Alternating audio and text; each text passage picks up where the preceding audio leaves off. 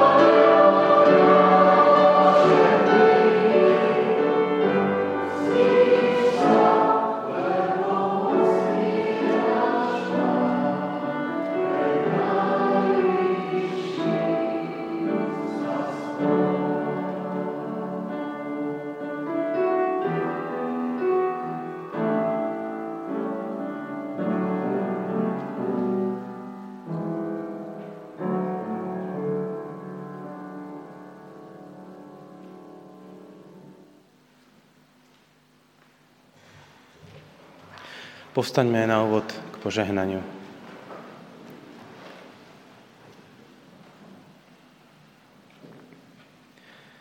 Nech nám všetkým, hľadajúcim aj hľadaným, nachádzajúcim aj nájdeným, utekajúcim aj bojujúcim za slobodu, ďalekým aj blízkym, trojediný Boh udeli milosť a požehnanie. Nech nás vovádza do pravdy, nech nás premieňa láskou, nech nás rozvezuje slobodou v Kristovi Ježišovi, našom pánovi. Amen.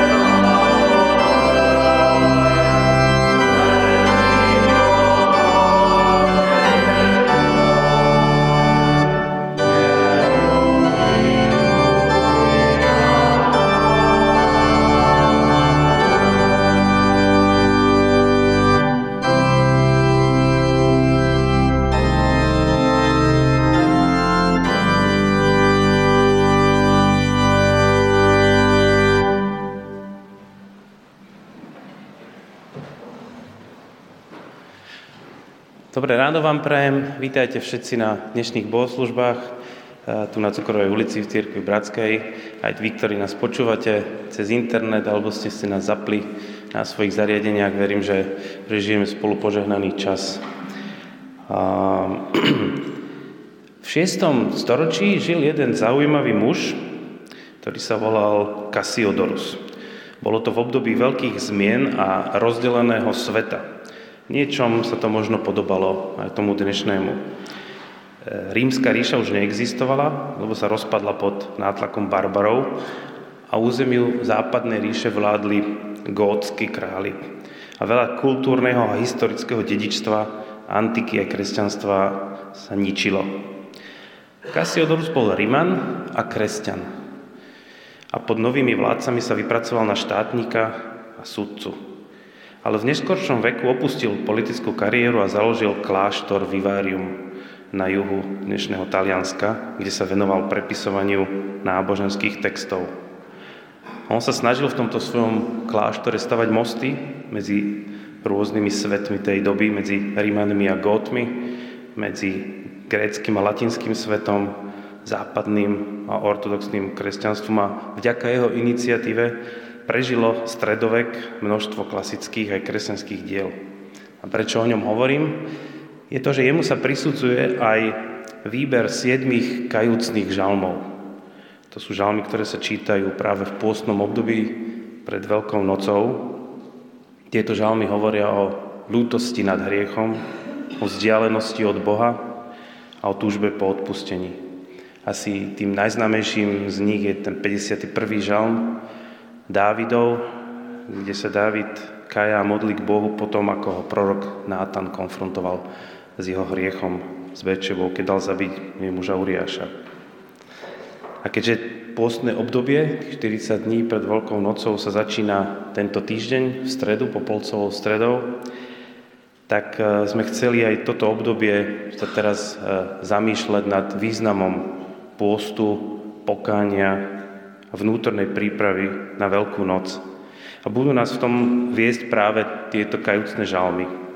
Tak začneme tak troška v predstihu už túto nedelu, ktorá je v podstate ešte fašiangová, a tým prvým kajúcným žalmom zo zoznamu mnícha Cassiodorsa a je to žalm Dávidov, žalm číslo 6.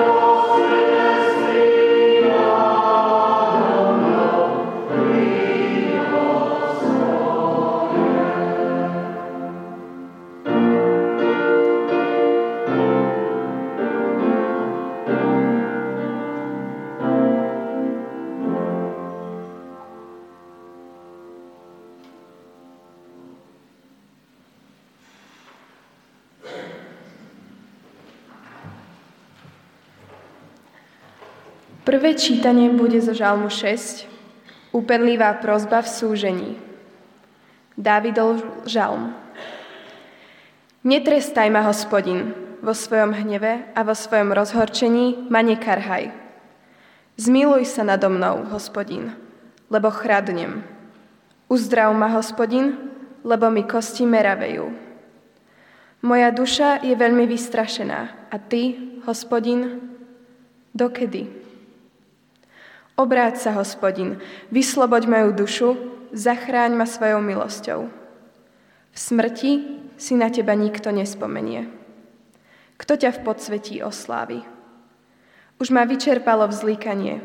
Každú noc plačom kropím svoje lôžko, slzami zmáčam svoju posteľ.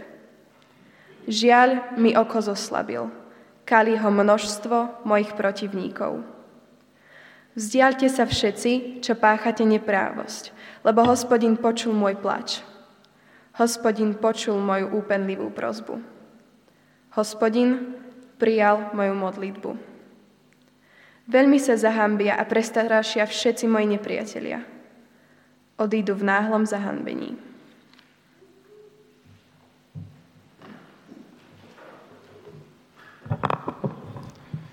Postaňme k modlitbe.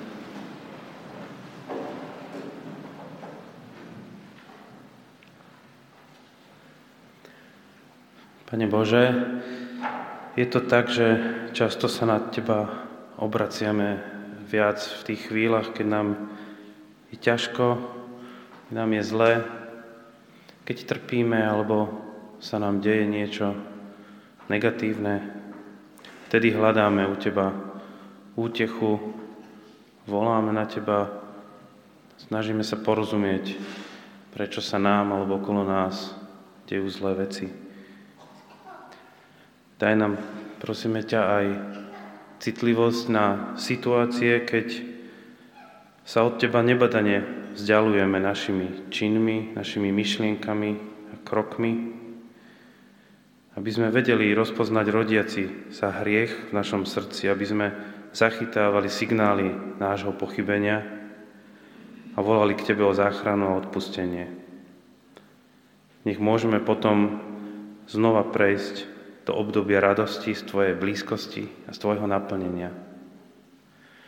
Tak ťa prosím aj o toto, aj túto bohoslužbu dneska. Buď tu medzi nami, dávaj aj Petrovi správne slova a hovor ku nám, aby sme si mohli uvedomovať eh, svoju riešnosť a svoju situáciu.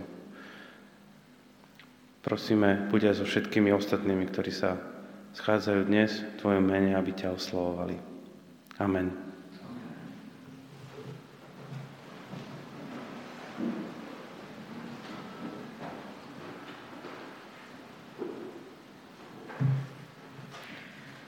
Druhé čítanie bude z Lukáša, 7. kapitola, 37. až 50. verš.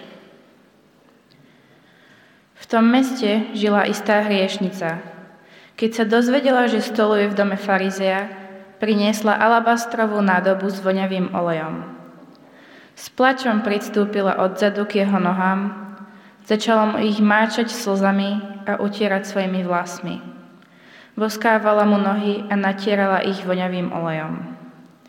Keď to videl farizej, ktorý ho poznal, povedal si, keby to bol prorok, vedel by, čo je to za ženu, ktorá sa ho dotýka, Vedel by, že je to hriešnica. Ježiš mu povedal, Šimon, chcem ti niečo povedať. On mu odpovedal, učiteľ, povedz. Istý veriteľ mal dvoch dlžníkov. Jeden mu dlhoval 500 denárov, druhý 50. Keď nemali z čoho vrátiť, obom im odpustil. Ktorý z nich ho bude mať radšej? Myslím si, odpovedal Šimon, že ten, ktorému odpustil viac. Ježiš odpovedal, správne si povedal. Na to sa obrátil k žene a Šimonovi povedal, vidíš túto ženu? Vošiel som do tvojho domu a nedal si mi vodu na nohy. No táto žena mi slzami zmáčala nohy a svojimi vlasmi mi ich poutierala. Nepoboskal si ma. Ona však odvtedy, ako som vošiel, neprestala mi boskávať nohy. Hlavu si mi olejom nepotrel, zatiaľ čo ona mi natierala nohy voňavým olejom. Preto ti hovorím, odpúšťajú sa im mnohé hriechy, lebo veľmi milovala. Kto málo odpúšťa, ten málo miluje. A jej povedal, odpúšťajú sa ti hriechy. Vtedy tí, čo s ním stolovali, začali si hovoriť, ktože je to, že aj hriechy odpúšťa? On však povedal žene, tvoja viera ťa zachránila. Choď v pokoji.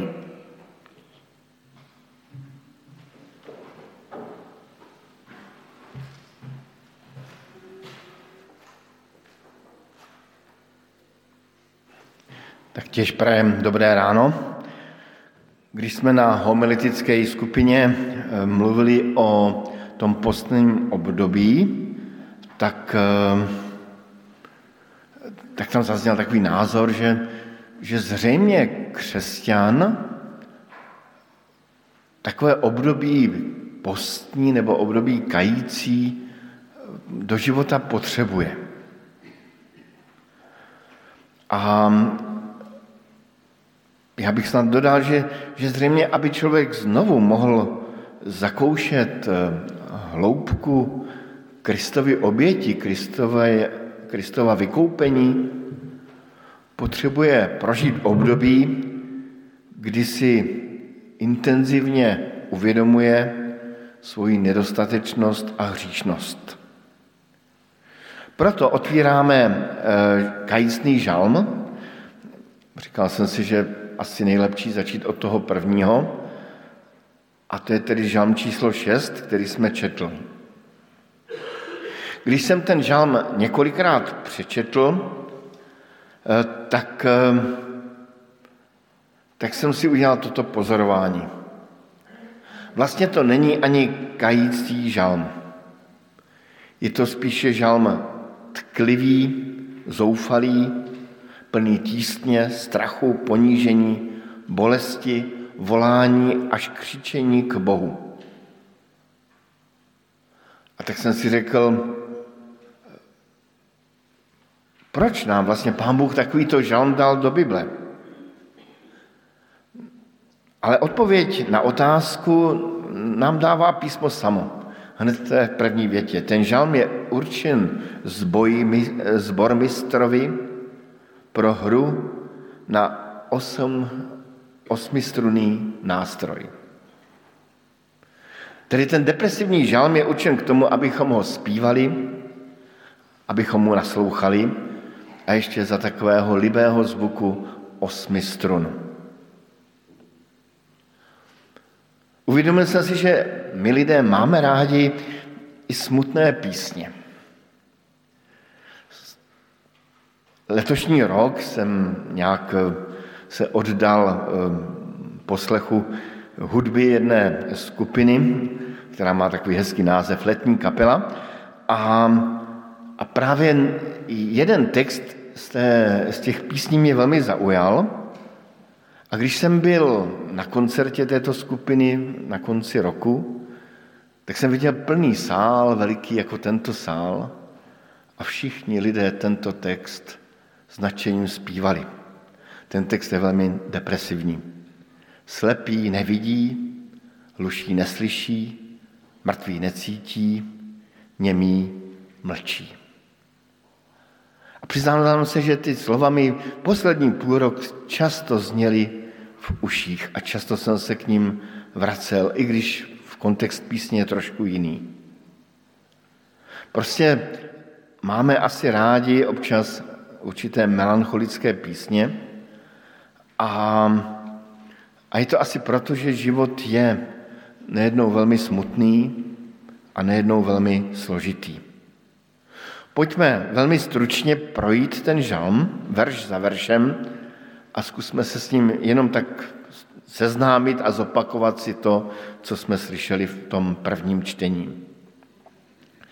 Hned za tím nadpisem začíná ten žalm slovy Netrestaj má hospodin vo svojom hněve a vo svojom rozhodčení má nekarhaj.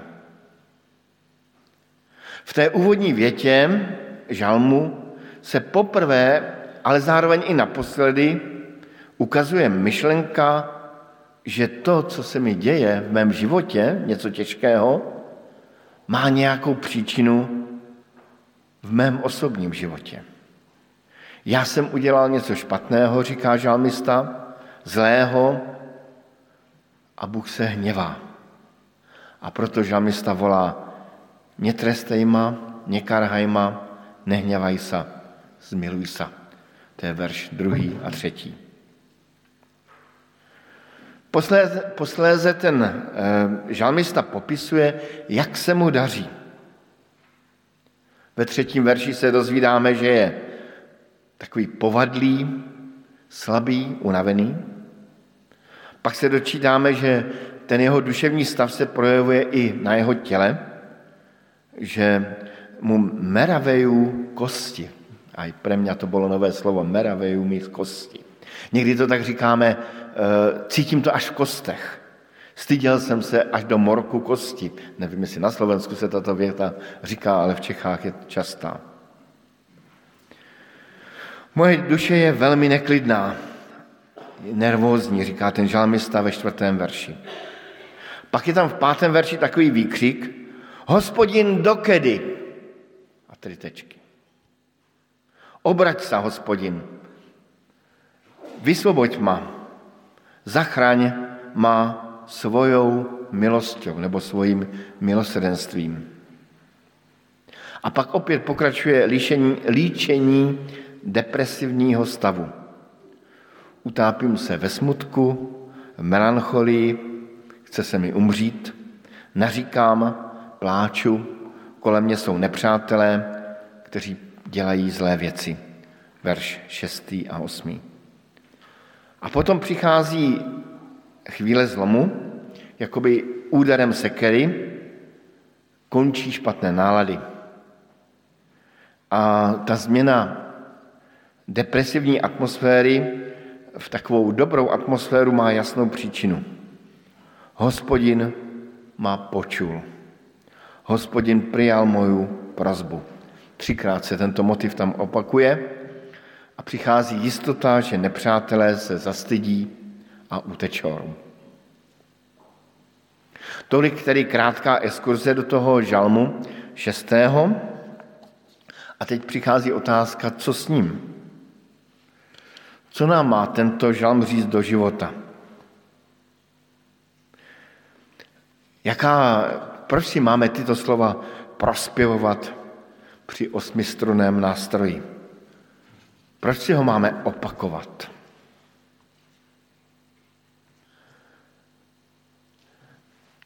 povím svůj pohled a svoje porozumění snad není úplně jako vedle, ale řeknu, co mě tam zaujalo.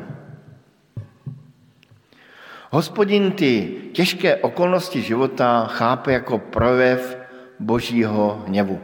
Proto tedy prosí, netrestej ma, nekarhaj ma, nehněvaj sa, zmiluj sa. Jakoby tušil, že si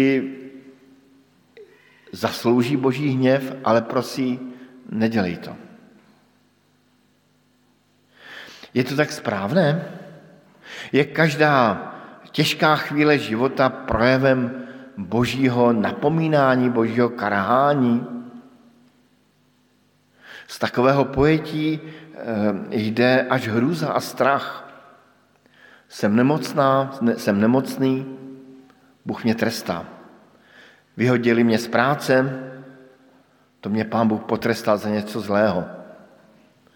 Někdo se někde zabil, to byl jistě hříšník. Vypukla válka, Bůh trestá národy. Takové myšlení nám přijde jako středověké a jde z něho v atmosféře 21. století strach. Podobné přemýšlení příčina následek měli kdysi učedníci Pána Ježíše Krista. Čteme o tom v Lukášově evangelium ve 13. kapitole. V tom čase přišli někteří a rozprávali mu, tedy Kristu, o Galilejcov, krv kterých změšal Pilát s oběťami. Ježíš jim odpovedal, myslíte si, že títo Galilejci, keďže tak trpěli, byli větší hříš, než všetci ostatní Galilejci? Nie, hovorím vám. Ale ak sa nebudete kajať, všetci podobně zahynete. A pak se to opakuje ještě jednou s podobným příběhem a to slovo se tam opakuje, ak sa nebudete kajat. Kristus tedy nedává jasnou odpověď na otázku, co bylo příčinou neštěstí. Dokonce spíše takové myšlení příčina následek spochybňuje. Ale vůbec se nevzdává té myšlenky hříchu. A proto dvakrát v tom příběhu opakuje v Lukášeho evangeliu, ak sa nebudete kajať, všetci podobně zahynětě. Ak sa nebudete kajať, všetci podobně zahynětě. Tedy každá životní tíseň, utrpení, těžkost by, na, byla, by nás měla přece jen vést k určitému pokornému postoji před Bohem. A je jakousi výzvou toho k tomu, abychom se ptali, pane Bože, co se ti v našem životě nelíbí? Nemám ve svém životě něco změnit? Nemám vědomně nebo nevědomně podíl na něčem zlém? Nehněvá se na mě moje tělo? Nehněvá se na mě moje duše? Nehněvají se na mě lidé v mém okolí? Nehněvá se na mě i tvoje stvoření, příroda, že ji nějak ubližuju? Atmosféra dnešní době v dnešní době svádí k tomu, že hledáme příčiny někde ve společnosti, v mezinárodních vztazích, státních systémech, v okolnostech života. A často tam ty příčiny jsou. Ale neměli bychom vyloučit sami sebe. Proto onen žalmista volá k Bohu, netrestej ma, hospodin, vo svojom hněve a vo svojom rozhořčení ma nekarhaj. Smiluj sa nado mnou, hospodin, tě, lebo chradněm. Už jen to, že žalmista prosí Boha o smilování, nám odkrývá závislost toho autora žalmu na Pánu Bohu. Smiluj se. K tomu, abychom prosili smiluj se, potřebujeme nutně určitou pokoru před stvořitelem. A právě ten pokorný přístup žalmisty je mi velmi sympatický. Mám problém a nesu za ten problém tu větší, tu menší míru odpovědnosti.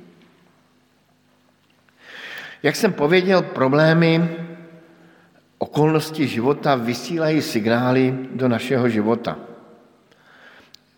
Evangelický farář Karel Trusina když si napsal kajícnou píseň, kterou máme v českém křesťanském kancionálu, má tuším devět slok. Eh, a vždycky, když jsme ji zpívali, tak, tak mě lidé neměli rádi, ale tu píseň mám velmi rád a jedna ta část sloky říká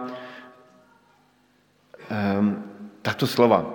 A zcela hluchý jsem, když napomínáš vážně, když smutek dopustíš, znamení varovné.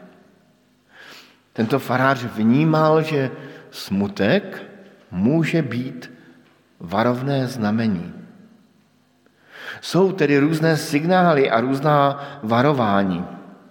Na pastorálce kazatelů, kterou jsem minulý týden absolvoval, mluvil jeden kazatel z Čech o svém vyhoření, o tom, jak se fyzicky i duševně zhroutil. A všechny nás varoval před signály. Říkal, dejte si pozor na signály, které vám dává vaše duše, vaše tělo, vaše okolí. Žalmista tam mluví o nepřátelích. Ti jsou příčinou jeho trápení, jeho zoufalství, jeho smutku. Ano, máme nepřátele a to, nemusí to být jenom osoby. Můžou to být třeba jen určité nálady ve společnosti, ve firmě, určité názory, určité směřování. Ale to všechno může být jakýmsi signálem pro nás. I skrze ně nás možná Pán Bůh něco učí a na něco důležitého v životě ukazuje. Velmi ilustrativní příběh k tomu žalmu šestému je onen příběh ženy hříšnice, která přišla za Kristem. Ten příběh jsme četli v druhém čtení. Tam je strašně zajímavé a hezké, že ta žena za Kristem přišla a zřejmě neříkala nic. Jen plakala a projevovala lásku ke Kristu. Možná, že i ten žalm šestý byl a mohl být v něčem blízký, kdyby ho znala. Byla nešťastná a byla rozbitá podobně jako žalmista. Zřejmě i ona cítila smutek v duši a zřejmě i ona toužila nebo měla v srdci touhu po něčem krásnějším, ušlechtilejším a vznešenějším než její dosavadní život. Přišla k Ježíši a nic neříkala. Jen plakala a projevovala svou lásku k učiteli. A Ježíš na to nereagoval slovy, no ty si v jádru hodné děvče, nebo svět je zlý, všichni jsme zlí, tak v pohoda. Ježíš v podstatě říká velmi přísná slova. Veřejně říká, její mnohé hříchy, mnohé hříchy jsou jí odpuštěny, protože projevila velkou lásku. A té ženě osobně říká, jsou ti odpuštění hříchy. A ta žena se nebrání hříšné diagnóze. Je pokořena, ale necítí se být pokořena. Naopak odchází šťastná, protože je od své minulosti skrze Krista očištěna. Ten žálm končí v podobně nadějném duchu, jako ten příběh z Evangelia. Končí ten žálm až v takovém tajemném pokoji. Hospodin počul můj pláč. Hospodin počul moju úpenlivou prozbu. Hospodin přijal moju modlitbu. Nevíme, co se stalo, ale atmosféra žalmu se zcela proměnila, proměnila do klidu a pokoje. Kež tady i naše modlitby se překlopí do takového klidu a pokoje a ujištění, že Pán Bůh mě slyšel, že patřím hospodinu, že jsou mi odpuštěny hříchy a můj příběh skončí dobře. Takový pokoj může prožívat člověk třeba uprostřed velkého nepokoje. Mnohokrát o takovém pokoji mluvili lidé uprostřed utrpení v koncentračních táborech. Věděli, že čeká něco zlého, ale v srdci měli pokoj. Připomínám zvláštní příběh o Petrovi, který měl být popraven a ve skutcích je líčená situace, kdy před popravou v pohodě spí mezi strážema. Zřejmě se nebál, měl srdci pokoj, klidně spal. Ten žalm ukazuje, že můžeme a máme nalézat pokoj a jistotu v Pánu Bohu, Pokoj, který může prožít i ten, který má zrovna nějaký žal, nějaký osobní žal, vztahový nebo ekologický. K tomu pokoji může vést dlouhá i krátká cesta. Ale ten žal nám říká, že cesta existuje. Jak jsem pověděl na začátku, žalm je určen k prospěvování při osmistronném nástroji nebo k naslouchání toho krásného zpěvu. Nebojíme se tedy zpívat smutné písně, které jsou ale zakotveny v naději v hospodinu. Kež se takové smutné, ale zároveň i nadějné písně stanou naší modlitbou, kterou vyspíváme Pánu Bohu své rozpoložení. A možná právě během zpěvu takových písní prožijeme to, co přál apoštol Pavel Filipským. O nič nebuďte ustarostnění. Vo všetkom s vďakou, ale vo všetkom s vďakou predkládajte Bohu svoje žiadosti vo všetkých svojich modlitbách a prozbách. A pokoj Boží, který prevyšuje každý rozum, bude chránit vaše srdcia a vaše mysle v Kristovi Ježíšovi. Amen.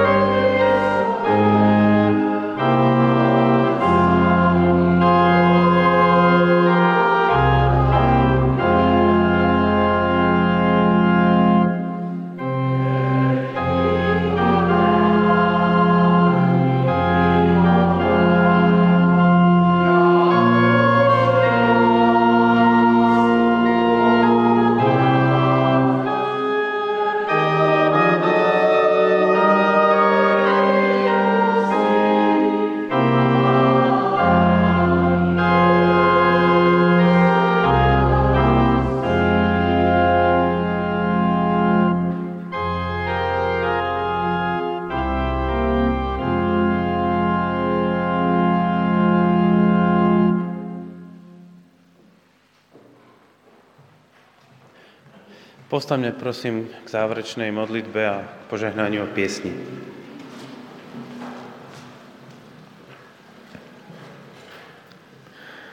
Pane Bože, děkujeme ti za žalmy radostné, chvalitebné, i za žalmy těžké a smutné.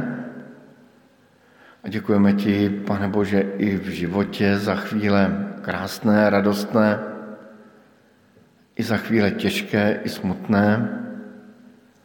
A děkujeme ti, že ať prožíváme radost nebo i něco těžkého, že v každé chvíli jsi s námi a něco nám chceš povědět. A tak tě prosíme o tvoje, tvůj zrak duchovní, abychom viděli, kam nás vedeš, jakým směrem nás, nás vedeš, abys nás proměňoval do tvé podoby a k tvé větší slávě. Prosíme tě, pane Bože, za postní období, které je před námi, abys nám i tento čas požehnal a, a dal nám eh, tak dobře se připravit eh, k těm velikonočním svátkům. Amen.